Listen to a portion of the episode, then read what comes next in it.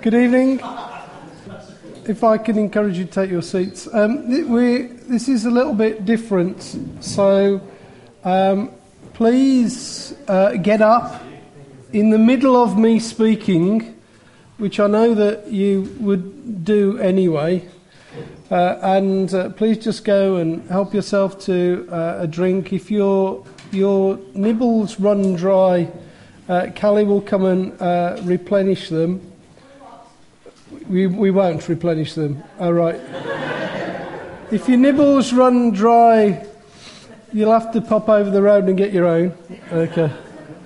And uh, it's just to say that what we're going to do is that we, we are, um, it will be in two parts, so we're going to have a break uh, for 15 minutes. Uh, it, is being, uh, it is being recorded, but what we will do is that um, before we put it onto somewhere like iTunes and the web, we'll just make sure that, uh, that the content is uh, okay and there's not too many personal things that come from the floor. So if you see me with this, it, it won't, you won't find you on the web tomorrow morning. Okay, it's just so that you would uh, would know that. So everybody okay? Ready to go?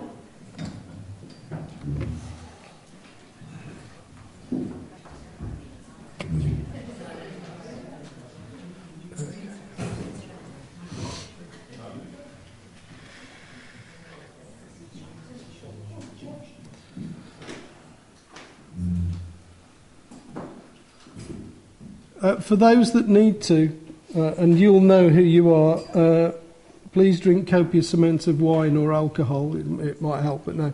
But thank you ever so much for um, coming.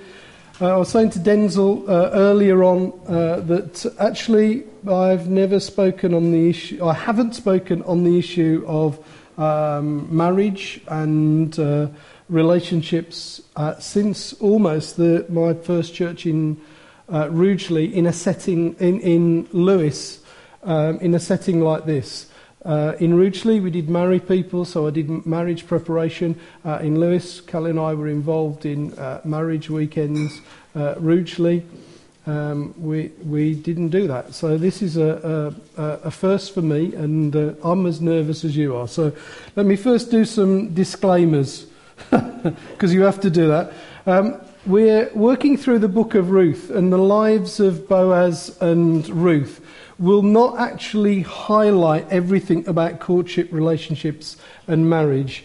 You need other parts of Scripture to do that. So you might at the end of it say, but he didn't say this. And the reason I didn't say that is that it's not in the book of Ruth. I'm using um, the, the book of Ruth to, to do that, and I forgot to do that. Oh, I need to switch it on, don't I? That is because this is an introduction. But having said that, um, the book of Ruth does give us insight into one particular relationship. And because it's in Scripture, it is God breathed. And because it's in Scripture and God breathed, we can use their relationship to teach us, um, to rebuke us, to correct us, and to train us in righteous courtship, relationships, and marriage. Um, and that's why Ruth and Boaz, as it were, are in Scripture. So, what I intend to do is work through the book looking at particular instances in the life of Boaz and Ruth. Uh, but if you would like to stop me and ask questions, uh, please do, and Callie will answer the questions. Uh, but I'd rather you sort of do that, or if you want me to, go through a section and then we can answer questions, or that just, just please um, shout out. So, are you ready to go? Okay. Uh, we're going to look at first the two characters from a distance. Boaz, uh, we know a little bit about him. He was the son of Salma, and Salma, and therefore him, were wealthy landowners and worshippers of God. And uh, they both, both um, you can tell that by what Boaz did later on in regard to his workers, and therefore Salma, you can see they inherited it. They um, had an unusual care for their workers. They looked after them uh, very, very well. His family, Salma and uh, therefore Boaz, had actually survived the famine in um, Bethlehem that caused Naomi to leave and go with her husband Elimelech to, to Moab. So they'd survived it as a company, as it were, and had come through through it, through to the other side, and were still landowners in Bethlehem. So um, they must have done reasonably well uh, in a time of, of quite, well, a difficult time, really. Boaz is the close relative of Naomi's husband's family, and there's no reference to a previous wife, which suggests that Boaz is of maritable age. He's an eligible bachelor when we uh, come across him in the Bible. Ruth, uh, born in Moab, uh, she's a Moabite family. We won't go into this, but the nation worshipped the god Chemosh. Uh, and there were all sorts of bizarre and strange um, practices that they would have done in, but they would have done. But we haven't got time to sort of go into that. You just need to know uh, they worshipped. Uh, she worshipped another god. Uh, she married Naomi and Elimelech's son Mahlon, who died in the famine in Moab. Uh, because of the consequences of that, she's now poor. And commentators think, and we don't know, that she may have married uh, Mahlon fairly young. And there's a, a big debate on this whether um, between sort of 16 and 20, if you like, that sort of age was the, was the possibility of, uh, of when she married uh, Mahlon. The best thing that we can say is that she was a young girl, and, uh, and at this point she'd lost a husband and uh, was extremely poor because of, the, because of the famine. But at this point, what we do is we see two very different characters in different places with very different backgrounds. And if you read the book of Ruth, what you are actually reading is God drawing these two characters together. So when, when we begin, we're, we're in Bethlehem, we go to Moab, we can see that something is happening over here. And then we come back to Bethlehem and we see something that is going over. What we're watching is God bringing this, these two people um, together. And, and that's the issue. The issue is God is drawing them together. And I want you to know at this point, it's not about their status, it's not about their background. In fact, none of that seems to be in God's mind, in the bigger picture of Ruth. It is just simply that these two very different people, God is drawing them together. Now, I don't know whether you're like me, but um, every now and again I pick up a magazine somewhere and, and have a read of it. And uh, it's usually lying in some sort of, uh, sort of situation and pick it up. And, and what you read today is that you can read quite a lot on what I call partner compatibility. Now, what that means is that what you do to form a relationship is that you basically put down a tick box over here and a tick box over here, and if the two of you tick the majority of the tick boxes, you are compatible. So then you should pursue the relationship. So it's based on common likes and dislikes. So if you both like jazz music, this could be it. If you both love walking, definitely, we're on here. Uh, and uh, you know, if you you know if you both like cats, definitely your marriage is on. But and that's the way now that the world would project how you find your partner, how you discover the one that you should spend the rest of your life with. But is that how we do it? The answer is that to that is that's not how God does it. Therefore, it's not how we do it. The most important question that you and I need to ask, and some of the singles need to ask, is just this question Is God drawing us together? Is this a work of God? Is this something that is uh, supernaturally motivated? Because when God draws us together, it's because there is a higher reasoning than actually that we both like dogs. That, which it can be. You know, Hey, we both like dogs. Let's marry. No, come on. What, what God is doing is that He's saying that He believes that the weakness in this one can be strengthened by this one.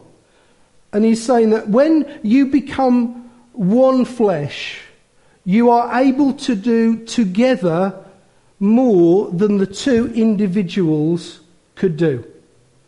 It's God's design, it's God's way of placing something in the kingdom and becoming sort of more efficient and tuned and, and sharp than we ever were before. It's, it's something that God does.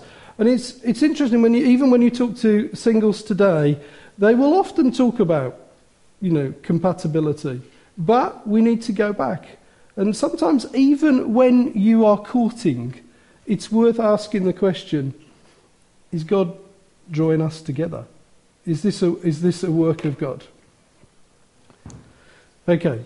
A significant moment. A significant moment. Uh, Ruth 1, verse 16 and 17 says this But Ruth replied, Don't urge me to leave you or turn back from you. She's speaking to uh, Naomi. Where you go, I will go, and where you stay, I will stay.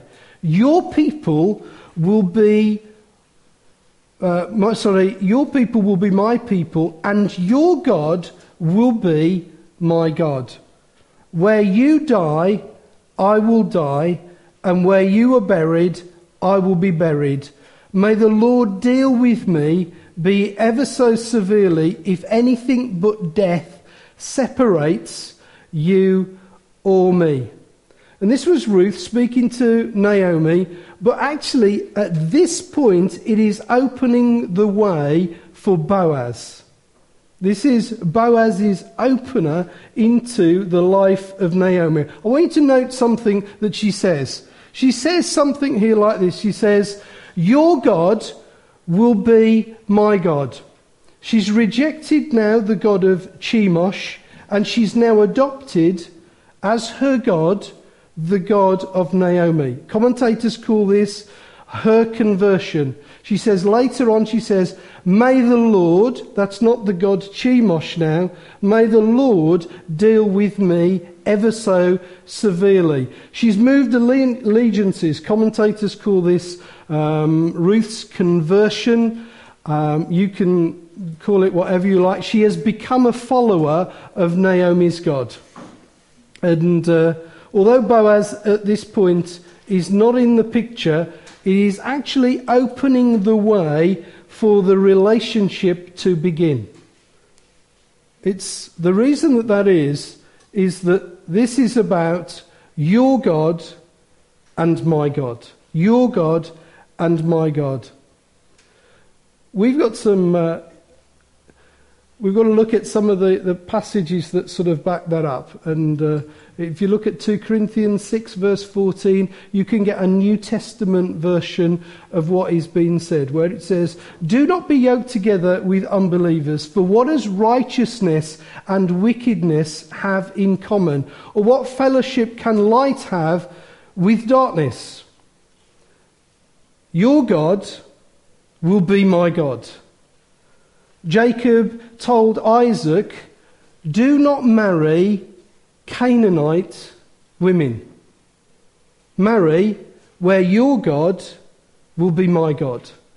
Israel are told not to set up any allegiances with any other nations that they may lead to marriage, that may lead to marriage. Exodus chapter 34. What is, what, what is being said here? Your God will be my God. Nehemiah actually said, uh, quite interestingly, in Nehemiah 13:27, he actually said to the people that you are being unfaithful to God by marrying a foreign woman. Wow. And the context of relationships and marriage should be this that we have joined together because your God is my God. This is why we've joined. We've come together because we both celebrate this wonderful thing that your God is my God. If we want to uh, grasp a, a, thorny issue, and you can stone me if you like, um, is this just marriage? Can I, can I go out with someone who is not a Christian? Let me answer that question by asking this Who draws us together? Who was drawing, God, who was drawing uh, Boaz and Ruth together? God was. But if we have a relationship where one person is not a Christian and the other one is, we only have, as it were, one person being drawn. But the other side of this is that the, the if you like, the arena for dating. Let's talk about dating. I know some of you have dated, but let's talk about because you've got something. We'll move on to the, the other bits, but just, just put this out first. The arena for dating is, is that. Your God is my God. Why do we say that? Because the arena for dating is preparation for marriage. We've been prepared for God joining us together. So even in the dating, part of the dating is the development of the relationship of the one flesh, as it were, that will be one flesh, so that our relationship with God in our dating is growing. That's how, how dating works, as it were, in Christian circles. We're bringing, God is bringing us together. We're moving towards relationship. We're getting to know each other, and the relationship has an effect that, that we are growing uh, in God. Let's look at one final example. If you look at Solomon, I would have to say that he was the wisest man, according to the Bible, on the face of this earth. And I would have to say that, well, you probably know this, that I, I am not as smart as what he is. You, you know that, don't you? Solomon is smarter than me. Uh, you, it's true. I know that's difficult for you to understand, but it is true. Solomon is brighter than me. Yet, this very thing that we're talking about, dating and marrying, was actually the very thing that misled him. If you look at 1 Kings 11, verses 1 to 3, it says this It says, King Solomon, however, loved many foreign women. Many. He's got a problem, the guy. Uh, besides Pharaoh's daughter. This is who he loved. He loved Moabites, Ammonites, Edomites, Sidonians, and Hittites. They were from the nations which the Lord had told Israel, You must not intermarry with them, because they will surely turn your hearts after their gods. Nevertheless, Solomon held fast to them in love. He was in love with them. He had 700 of them. He even had 300 concubines just in case. So don't try it, Andy, okay? just in case, Andy, you think this is, a, this is a great idea, you'll never want to sit there. This, this, this is what the Bible says about Solomon. His wives led him astray. His wives led him astray. What is the key point here? They will surely turn your hearts after their gods. What is God in their lives? Because often what people think is that, look, I am strong enough to work this through. No, we need to be biblical about this. You might think that you are the angel Gabriel and you have this person. But the Bible is clear, it says that they will turn your hearts after their gods. You will become someone that follows after the things that they like.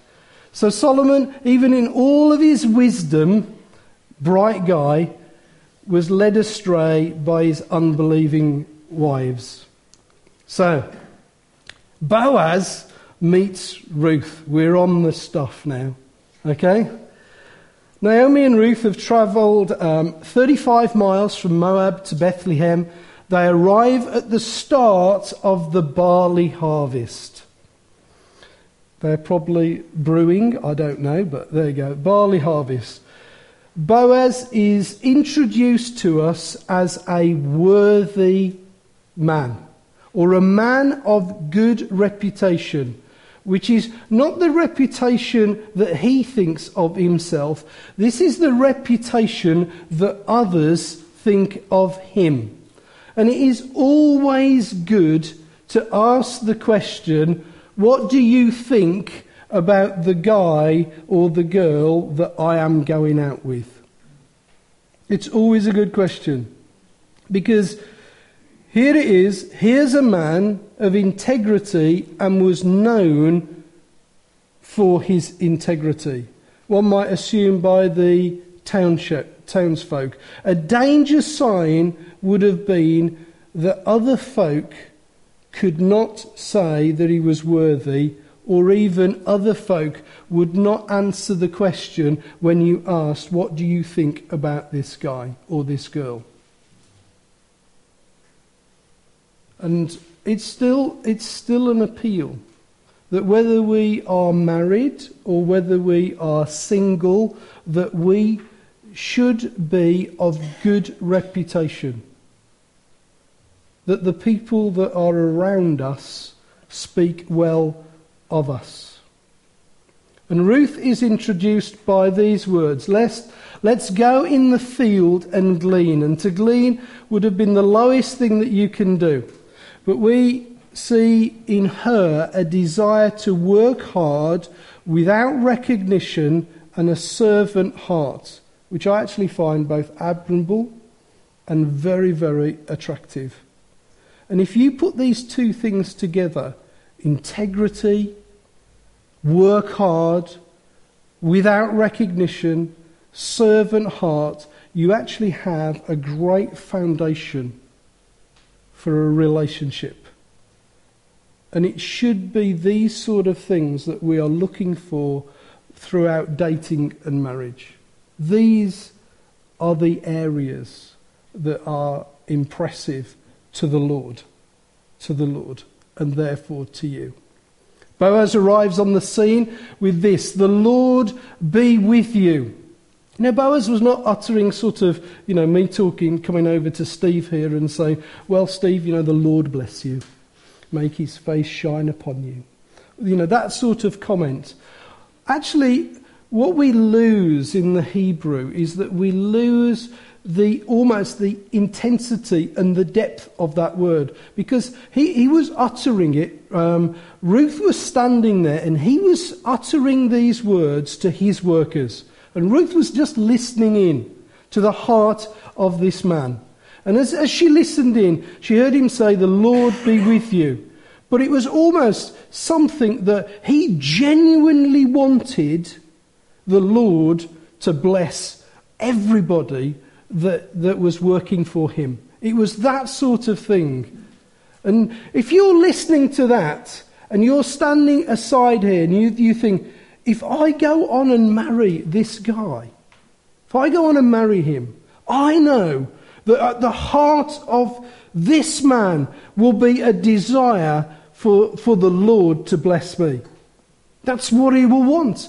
As he, as he, if, he, if he wants to bless his workers like that, how much more will he want me to be blessed by the Lord?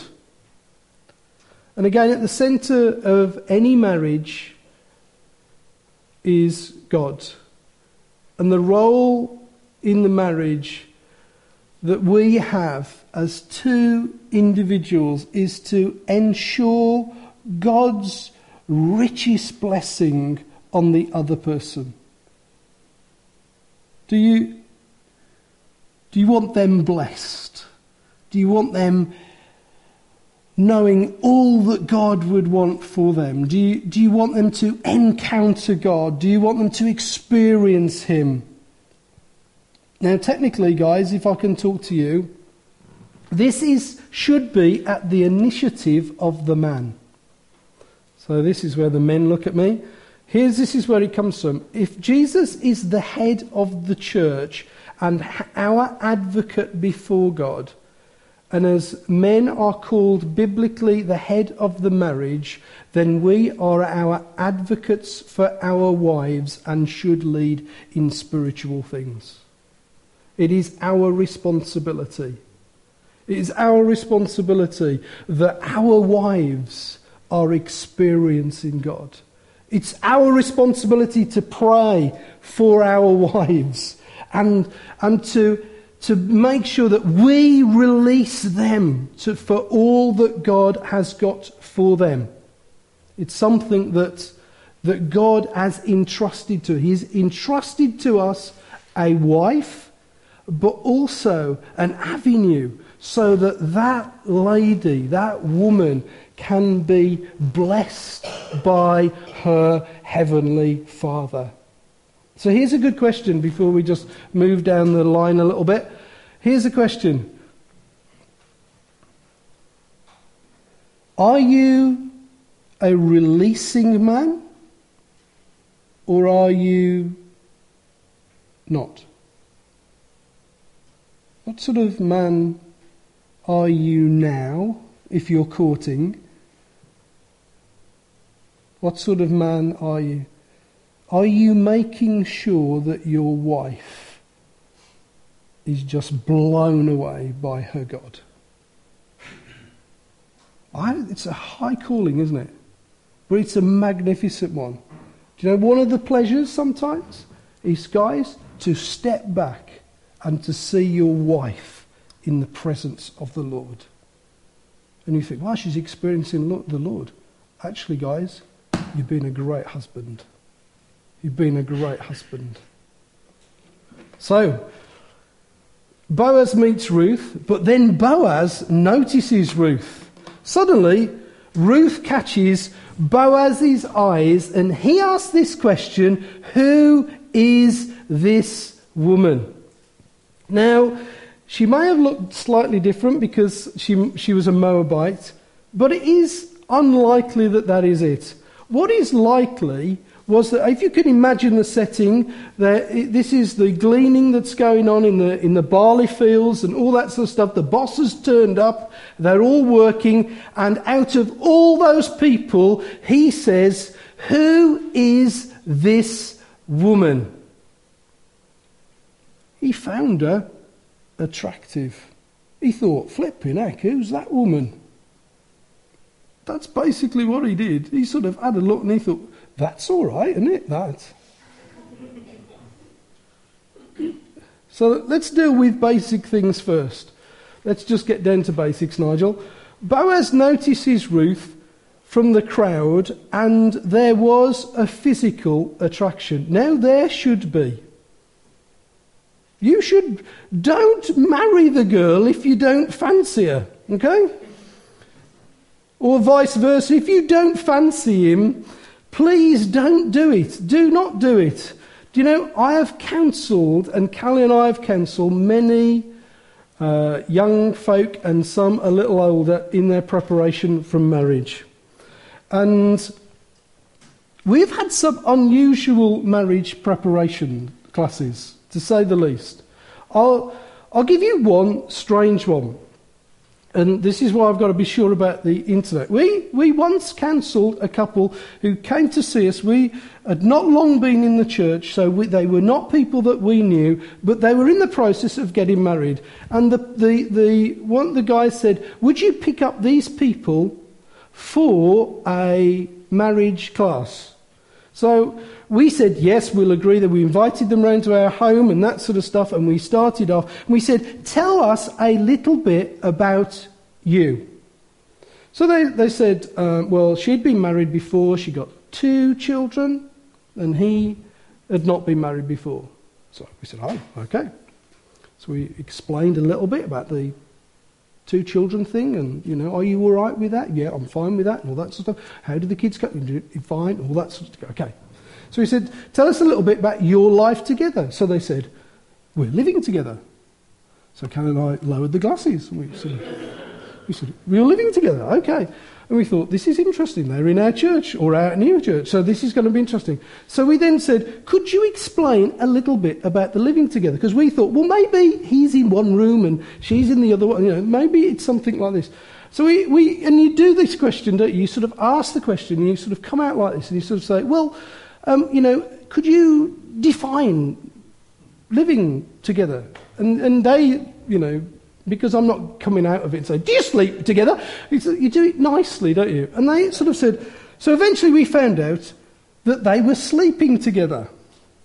So we thought, okay, this is going to be interesting. Good long evening. Well, so then you've got to ask the question, don't you? Because it's what pastors do. Okay, you are sleeping together. Are you having sex together? No. So I, I at this point, Callie must have looked at you. I don't know if you've ever had this situation with your man. Callie looked at me, and I looked at Callie, and I'm into the no understand type of experience. Because I want to know how you can sleep with a naked woman and, let's be honest, not. How do you do that? so I'm thinking either this is the most incredible piece of self control or, or it don't bode well for the next so many years. Because I have to say this that if I was sinning and Callie and I were, I would be there, okay? I could not. So I could not sort of understand this. It was very difficult for me to understand. But what my problem with was this is that why was there not a physical attraction? Why was he not saying, Who is this woman? Why was he not having that sort of problem? The other thing is that you have to sort of say, if it's like this now, what is it going to be like in two years, five years, ten years, 20 years, 20 years' time? My old pastor, when we were courting, we, uh, Callie asked, he asked Callie and I whether we could go with him because he was preaching in Uckfield. So off we went to go to Uckfield. He preached the sermon, and afterwards we went to somebody's house for dinner in Uckfield on some sort of big estate that. What's the estate called? Yes, there, Rocks Park, that's it. So we go on to Rocks Park Estate, and Callie and I are walking down the drive, and I don't know if you've ever had this experience, or maybe that I do it to you is that the pastor comes up and the conversation you begin to just. So we were walking up the drive like that, and the pastor came and he put his hands on our shoulders. And we thought, we're in trouble. So this is, was his question to me. This is what he, this was his question. This is true, isn't it, Callie? He asked me this question. He said, he said, Nigel, yes, Ray, do you lust for this woman? That was the question. Now, in my mind and flashing all around me was this is this a trick question? If I say yes, I'm in trouble here. If I say, yeah, I do, I lost for, come on, oh, don't I have? So, you know, I thought this could be trouble. Then on the other side of it, I thought, if it's a trick question and I say no, I'm, I'm in the doghouse, whatever happens. Anyway, so I was in trouble. But actually, what my pastor was act- asking me was a genuine question. He was asking me, Do you have a physical attraction to that person? The answer is yes. And Ray said, Good. And he said, Because I would rather counsel you on your practices in regard to that than counsel you on the practices in regard to the other. And that's true. He would rather say to us, as your pastor, I'm going to pastor you on how to keep your hands off till your wedding night. Because he was happy. Because not only did I think that Callie was a servant and a caring and worthy and of good reputation, actually, I fancied her. And just so that I'm not looking at her and so that you can see, I still do. okay? So do not ring tonight. Okay? No, we won't get there. so, By the way, does that mean that you should sleep with your wives and your husbands before marriage? No, that's a sin biblically, as even we can see in this, and we will see later, that what happens is that, the, that, that God places sex in the context of marriage. But what happened was also something supernatural. And you, some of you have been married for a while, will know this. Because what happened was that it wasn't just that Ruth caught Boaz's eye and Boaz caught Ruth's eye, it was that the Lord caused them to see each other. And that's the extraordinary thing. Because, because God does something in us. He causes us to see the person. That's why that you look at your wife and you look at your husband at that point and you think, Whoa, look at that guy. And everybody else thinks, well, that you just think this is an outstanding, it's a work of God. How do I know that? If God is love, our ability to fall in love is actually from Him. It's from Him. I've just looked at that person, I've gazed upon them, and I am in love. Who's done that? God, because God's the source of love. It's, it's, it's, it's something that has been given to me. How do I know that this is the right person to me, for me? Is God the source of your love for each other? And that's sometimes why the unequally yoked thing is very difficult because the source of love is different. From this person, it's coming from God. From this person, it's not coming from God, it's different.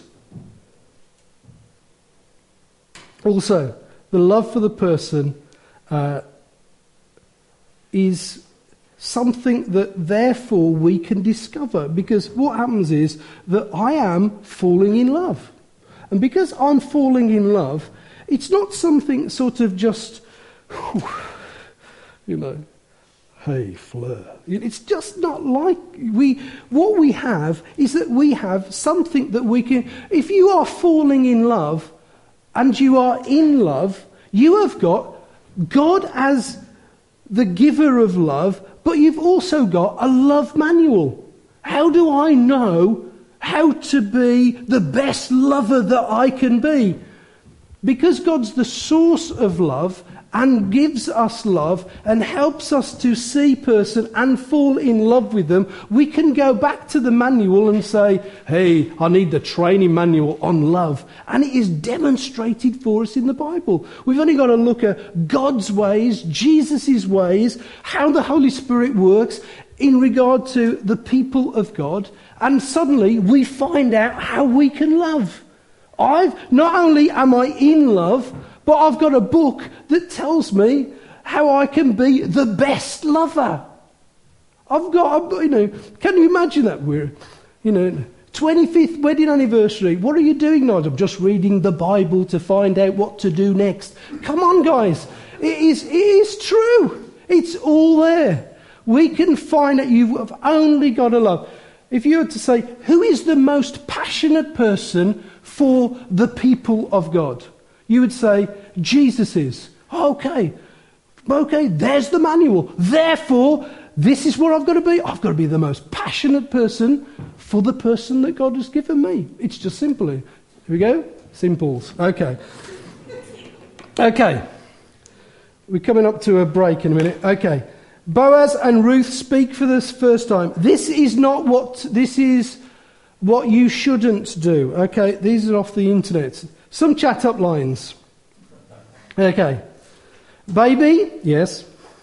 Somebody better call God because I think that he's missing an angel. Did you use that one? No. Okay.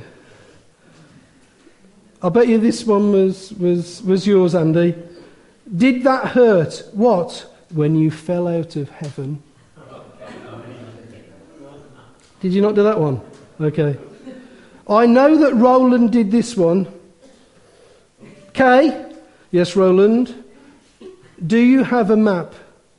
No, why? I just keep getting lost in your eyes. okay. David and Maureen, this was from them. Excuse me, Maureen, but I think I've dropped something. Maureen, what? My jewel this is my best line to if you ever want to win a woman. Uh, I've only got three months to live. Okay, you'll know this one. If I could rearrange the alphabet, I would put you and I together. An, an unbiblical one.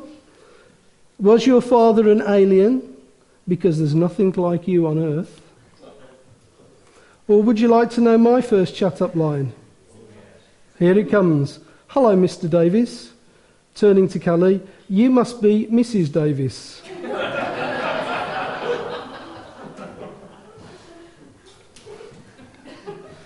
we made it. That's why it has to be God, you see. It had to be God. Seriously. I believe that the conversation of the person is actually a huge indication of the heart. And I just want to say this to guys and speak to, to, the, to the ladies. You may nod. It is important to speak to your wives. They need to hear your voice. They need to know what you feel, what you think, and you need to communicate with you, with them. I'm just saying that now as a bloke talking to blokes. We are bad at it, guys, but our wives, that it helps them to hear the voice. Okay, so Boaz addresses Ruth as his daughter, which was not demeaning or saying that she's too young or she's too old. The tone is a very strong affirmation. He is speaking affirmation to this girl. He's given her an impression that he will support her and he's encouraging her. This is what our ladies need to hear. They need to hear strong affirmation, need to hear support and encouragement. I will, can I just tell you something about me? And then we'll just move on. Callie says this to me, and this is just because I was born in Wolverhampton and basically have very little up top. Sometimes Callie will say to me these words Nigel? Yes, Callie. What are you thinking? I utter the famous words, nothing. Callie goes down this conversation. What do you mean, think nothing? I'm thinking all the time. I'm thinking about this and this and this and this. In fact, I'm thinking about 20 things just at this moment. Why are you not thinking? And I'm going, I don't know why I'm not thinking. So I, now I've written, what are you thinking, Nigel? I'm thinking about how the universe was formed. he asks her to stay in the field he, he demonstrates that he is going to be kind and generous. Are you hearing this, guys? Kind and generous. Would you like me to say one more, wives, to the husband? You are to be kind and generous. I can't say anything about this in, this in the room today, but I was with a gentleman this afternoon, and I just want to speak publicly to him. Um, because he told me that, that his wife may have bought something from Asda at six quid. Or his wife may have bought it for about six quid. I just want to say it's kind and generous. Steve, oh, sorry. Tomorrow, please feel free to take your wife to Debenhams, okay? No, I'm only joking. Kind and gener- generous. Okay. He, he also says to her, Stay close to the girls. So he's giving her a reassurance of protection and care. He's saying, I'm going to be kind, I'm going to be generous, I will protect you, and I will care for you. Now, if you are a lady, those things are vitally important. Vitally important. And as men, we have a responsibility to create an atmosphere in the relationship that helps the lady feel that she is safe with you. And that is very important to them. He continues, keep your eyes on the field. He's suggesting a little bit of favouritism. Now that's good, isn't it? A little bit of favouritism's good. You know, he's aware of her needs, but not only is aware of her needs, he's aware that it is his responsibility to bless this girl. I'm just, you know, just stay over there a little bit. It'll be good. So, come on, guys. A little bit of favoritism. He also made sure that the young men would not touch her, so again, he was protecting her, but also uh, he, was not, he was going to make sure that others were not going to abuse her body. You can find this uh, in, in the book of Ruth. I, I don't want others to do that. What is interesting about this statement is that he was doing two things. He was saying, I am going to make sure that these guys do not abuse your body. That's the one side of it. What he was also going to say, in implication, was, I will not also abuse your body. I'm not going to do it. And although we're not going to, we get onto the sex bit in the second half. So you'll all stay now for that bit, won't you? It's just worth saying, come on, guys. Some of us have been given a real gift from God, a beautiful body that God has given to us, and it is not for us to abuse that body. And can you have a marriage where the body is abused? Yes, yes, you can. So we, we want that our uh, women need to know from us that we will not abuse their body. He was suggesting that he was not going to do that. And it's important because these are at the foundation things of a, a relationship. It's not just physical attraction, although it is, because if it was just physical attraction, what happens when I'm 80 or 85? Well, you don't look like you did. I don't know whether, you, I, I know you probably heard me say this, I, and it does happen. And I bet, you know, some of the ones that are older, can do that. Sometimes you do wake up in the morning and you go to the mirror and you just don't recognise you. Now, if you don't recognise you, can you imagine the shock to the person that turns over and, and, and wakes up and sees you lying there? That's a huge shock. And if it's only, if your relationship is only built on a physical attraction, then actually it doesn't bode well for the aging program because you ain't going to look like you did a bit later. Her words to her, to him. I have found favour in your eyes, in your sight. Why have you paid me a special favour? I am a foreigner. She was experiencing and expressing grace. And grace recognizes that God does not love us because of what we do, but in spite of what we do. And any relationship cannot work if it's going to be performance related. Salvation is a gift of God. The, the person that you are with is a gift of God. Therefore, they are worthy of personal thanks to God. Let me ask you a question. When was the last time that you stood in the room on your own, shut the door, and said, I'm just going to spend half an hour in the presence of God, worshipping Him for what He has given me? My wife or my husband? Oh, that's a bit strange, isn't it?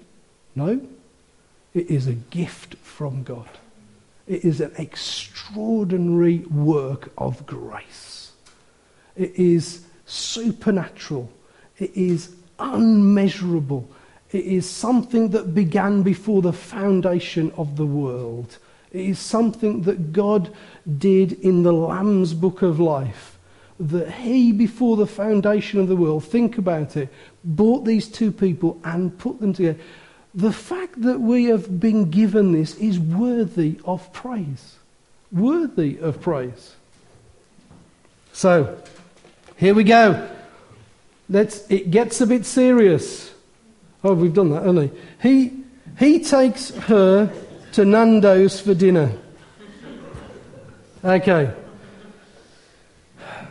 Because we men know how to, take, to spoil our wives, you know. And it was two for one. Ruth is invited to sit next to Boaz and she eats bread and, till, and drinks wine until she's satisfied. You can do that too. You can just help yourself to drink some wine if you want. Okay. And then, when full from her meal, Ruth rises to glean again. And Boaz tells the young men uh, to let her glean amongst the sheaves and to pull out some bundles for her. Sorry, Chris, is it that boring? I'll get to the sex bit for you a bit earlier, shall I? Will that wake you up? Okay. Um, what's interesting is, is those statements. Boaz tells the young men to let her glean amongst the sheaves and to pull out some bundles for her. He makes sure that she gets the best bits. The best bits. I don't know whether you've come across this yet, but there's, a, there's something now that you can read called the work versus life relationship thing. Work versus life. And it is work versus life will be and is increasingly going to be a problem, a tension in the marriage. Mainly because that employers will always demand more from you. This is not going to change, this is going to increase. It will be in the church and outside the church. Perhaps in time we may have a revisit of the power of unions and all that sort of stuff that will come and bear on the workers uh, for workers' rights again. But that doesn't seem likely at the moment. What seems likely is that you and I will be expected to work longer hours, probably for less money, and the demands on us will mean that we cannot accomplish what we need to accomplish in a day. There will always be something waiting for us in the morning. The people that write on the work versus life relationship, not Christians, say that this, that life is a balancing act. What does the Bible say about work? The Bible says that if a man doesn't work, he doesn't eat. That's the first thing that he says. The Bible also says that work is the financial provision for our marriage. We earn it so that it can come into our marriage. It says that we should tithe, all that sort of stuff. You know that. But when we marry each other, we marry each other. I don't remember that when I got married that I had my employer and that there was me and Callie and I made some promises to Callie and some promises to him. I can't remember. I don't remember doing the vows threefold.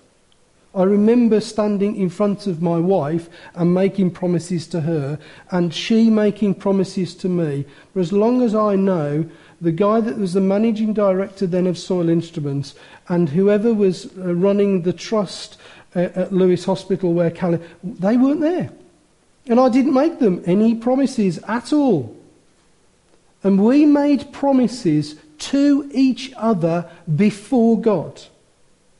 Before God and we made them not to our employer. Now, does that mean you shouldn't work hard? No, you should work hard. But what I'm saying is this that after our relationship with God, and if we are married, the next important relationship is that. And here is a sad thing. Let me ask you are you married to your husband or your wife, or are you married to your work? Are you married to your husband and work and your wife and having an affair with your work? Your wife, your husband deserves the best bits. That was what God did. He put you together so that each other could have the best bits, so that you could glean in the field and bring each other's bundles together. Bring each other's bundles together. So let's name some things. I want to ask you, you know, and it can happen like this. That means that when I come home from work, uh, uh, whether that's me or my wife or anything, that we're going to get the best of talking together. Because you can, I know, I, I, I just don't want to talk at the moment. I'm just, you know. What about the bundle? What about the promise? Well, you know, we don't have to talk deep, but can we just chat? You know, I, I just, you know, can we just you know, watch the telly and not, you know, what about the bundle? And then he starts fumbling up your jumper. And you go, what about the bundle? Actually, what about the bundle of sex? Coming to that later. What about the bundle of laughter? What about the bundle of relaxation? What about the bundle of working on tasks together? What about the bundle of praying and worshipping? What about the bundle of dreaming and planning together what you're going to do? It's a good test to ask who gets the best of you. And if it's your work, that's not what God designed. I'm not saying you shouldn't work hard. I'm not saying you shouldn't do the best that you can. I'm saying that God gave you somebody in your marriage to give the best to. That they, the best is for them. Where do we do, where am I break? Oh, I've just got, so, bundles. All you've got to do is remember bundles. Okay? That's all you've got to remember, bundles. Just two brief things and we'll stop for a break. Uh, the kinsman and redeemer. In the story, Naomi reveals uh, to Ruth and Boaz, as Boaz is a, a, a kinsman redeemer, a relative, he's one of the redeemers. And as a relative, his purpose was to save and release his family. Now, if Christ is our Saviour and Redeemer and then heads, head of the church, husbands are to behave as Christ did with the church, as a saviour and a redeemer. So, how do I know that this guy is a good for me? How do I know that this guy is good for me? It's simply this that he has an ability to release me and he takes me out of bondage rather than places me into it.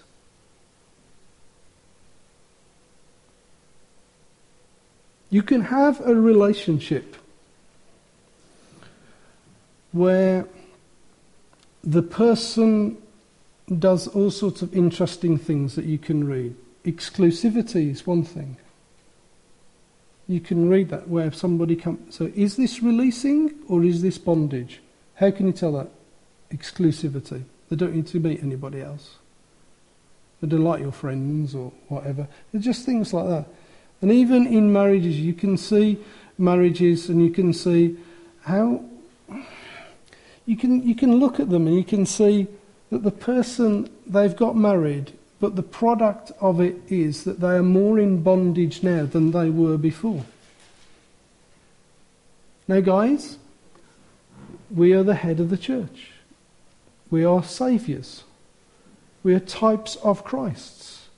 It is our responsibility to save our women. That's a huge privilege. But I want to ask you take it seriously. Can you imagine the other side of that? What a liberated woman in your marriage would do for you? You'd end up running, mate, because she would be coming after you. But it would be a great delight. There's an interesting parallel with this. Mostly, women say this, men say this to women and out of Ephesians, they say this. They say, okay, guys, women, I want you to submit to me. How many times have we heard that? Dozens and dozens and dozens of you must submit to me. How does your wife submit to you? What does Ephesians say? It says that you love her as Christ loves the church. As you love her and demonstrate a sacrificial, saving, Jesus Christ type sacrifice to her, you won't have a problem submitting to that. It will be a delight to submit to that because you are loving her as Christ loved the church. That means that you take the initiative in salvation. Because that's what. You remember that song? He did not wait for me to draw near to you. Do you remember that song?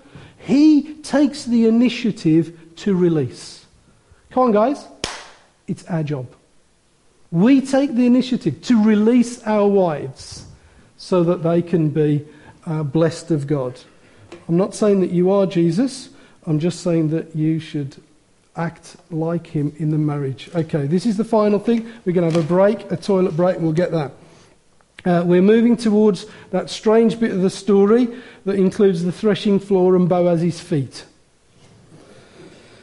And uh, so we'll, we'll have a 15 minute break in, in a minute. But there we go. Um, and what can we learn a, a bit from the heart of Naomi, the soon to be mother in law from Boaz? What can you learn from your mother in law?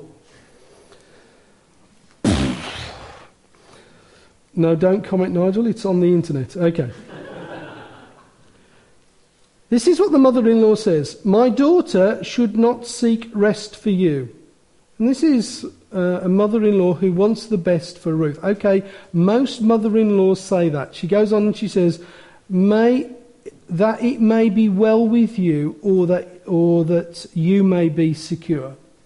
Now, what Naomi's thinking is beyond her own death and beyond herself.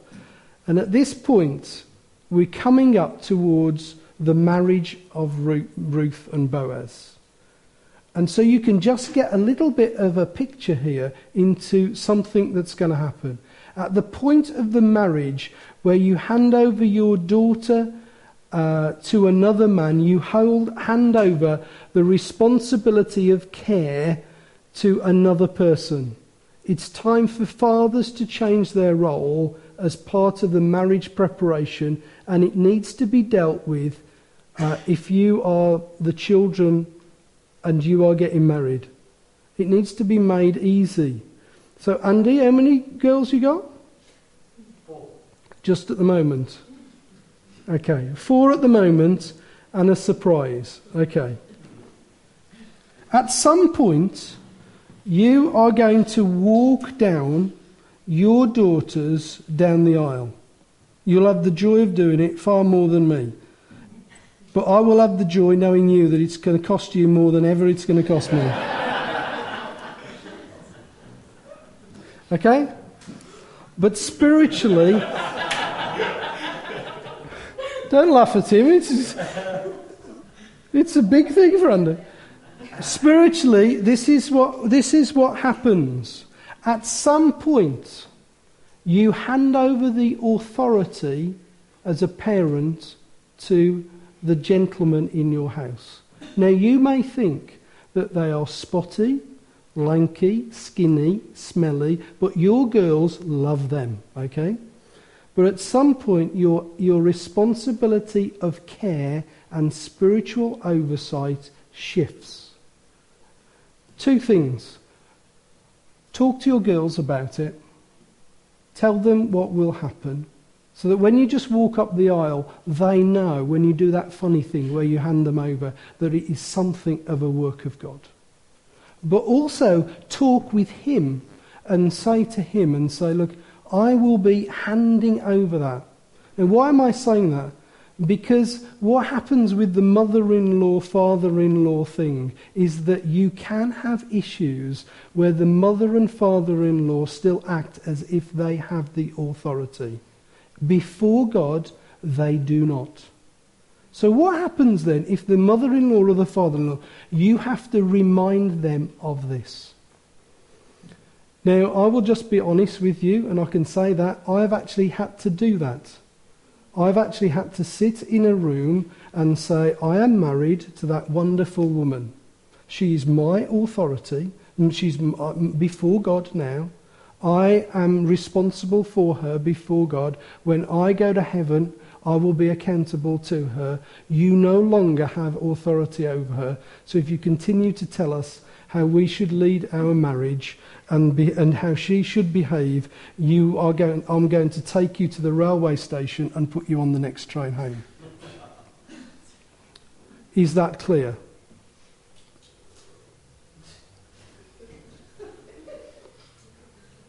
And by the way, you've just not understood what the Bible says about you, so pack it in. And um, the reason I'm just saying that is that it can be a problem. And we need to, we, you need to have clear lines in regard to, to that. Okay? But let's just move on that uh, because you're probably going to ask me questions about that while we just have a break. What also goes on is that she then says, Naomi says to uh, Ruth, I, I want to suggest something to you. Okay, she says. I want to suggest that you wash and anoint yourself and put on a clean cloak. Now, what does that mean? The Hebrew means I want you to bathe at length, I want you to put your best perfume on and your best clothes. Now, here's the simple question Who was she doing that for? Boaz.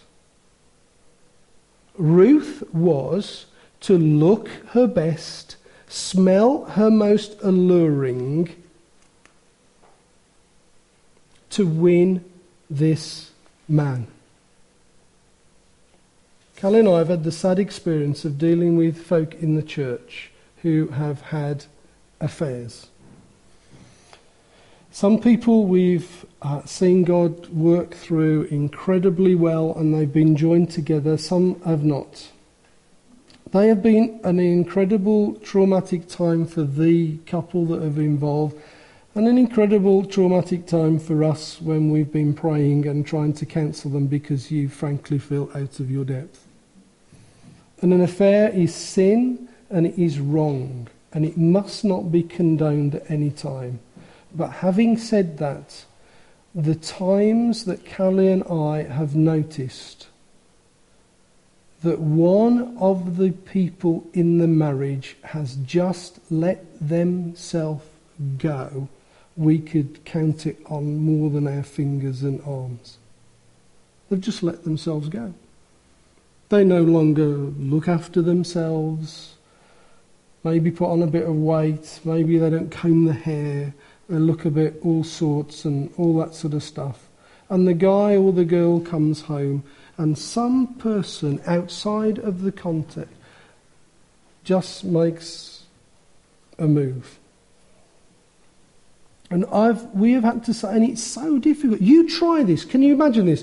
He or she has had affair and he is wrong, and you're trying to say to them, but come on, if you were looking your best, if you bathed well, and you put your best perfume on and your best whatever, and you look amazingly, he or she would not ever want to go this way. Ever want to go that way. Now, the person and the people are out of order. But let me ask you this question Are you looking the best for your partner? Are you looking the best for your partner? Do you give your partner the reason to look away? It's a good indicator if they've just. I, this is a good indicator for courtship as well. I, it's something that I've noticed. I mean, some, sometimes we've noticed when we've been counselling people in regard to courtship. When I met Callie, bottle of Brut. Do you remember those days? Henry Cooper. See, there's a lot of people in this room going, well, uh, the younger ones, well, it was a green bottle. Okay, do you remember that? Sometimes you had a little tin thing round it. Do you remember it on the neck? Steve's, don't lie to me, Steve. You could buy it by the gallon.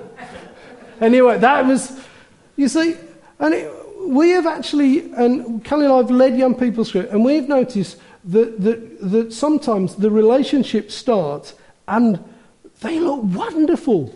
You know, he's like, three months down the line, one of them looks like dog's dinner.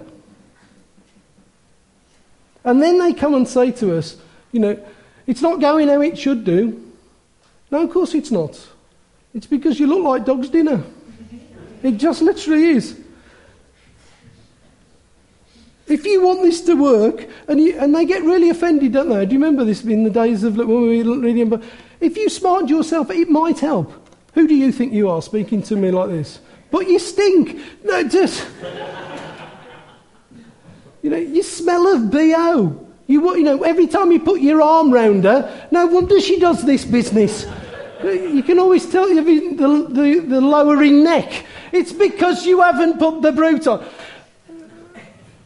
But into marriage, we have a responsibility to look our best, to smell our best, to, to even if it's Steve and Asda, six quid, to, to wear what we can because we have a responsibility to please the other. To please the other. What am I going to finish with? Okay. So it's good. So, note if you're not doing this, by the way, this is not just so that you can feel good and go shopping. No, it isn't that. It's just so that you can create one exciting atmosphere in your marriage. Apparently, this is my final thing. I know you don't think this. I know you think these are short legs. But apparently, I won't look over that. My wife fancies me in a suit. And I think it's a little bit perverse because every time, you know, I want to cut the grass, she says, put your suit on. it's a little bit strange. But you know, guys and girls, it's still worth doing. It's still worth putting the kids to bed and dressing up and making sure that you are at your most alluring for your wife. We'll stop now for a break. Toilets do that. We'll do the threshing floor and the sexy bit as we come back. Okay.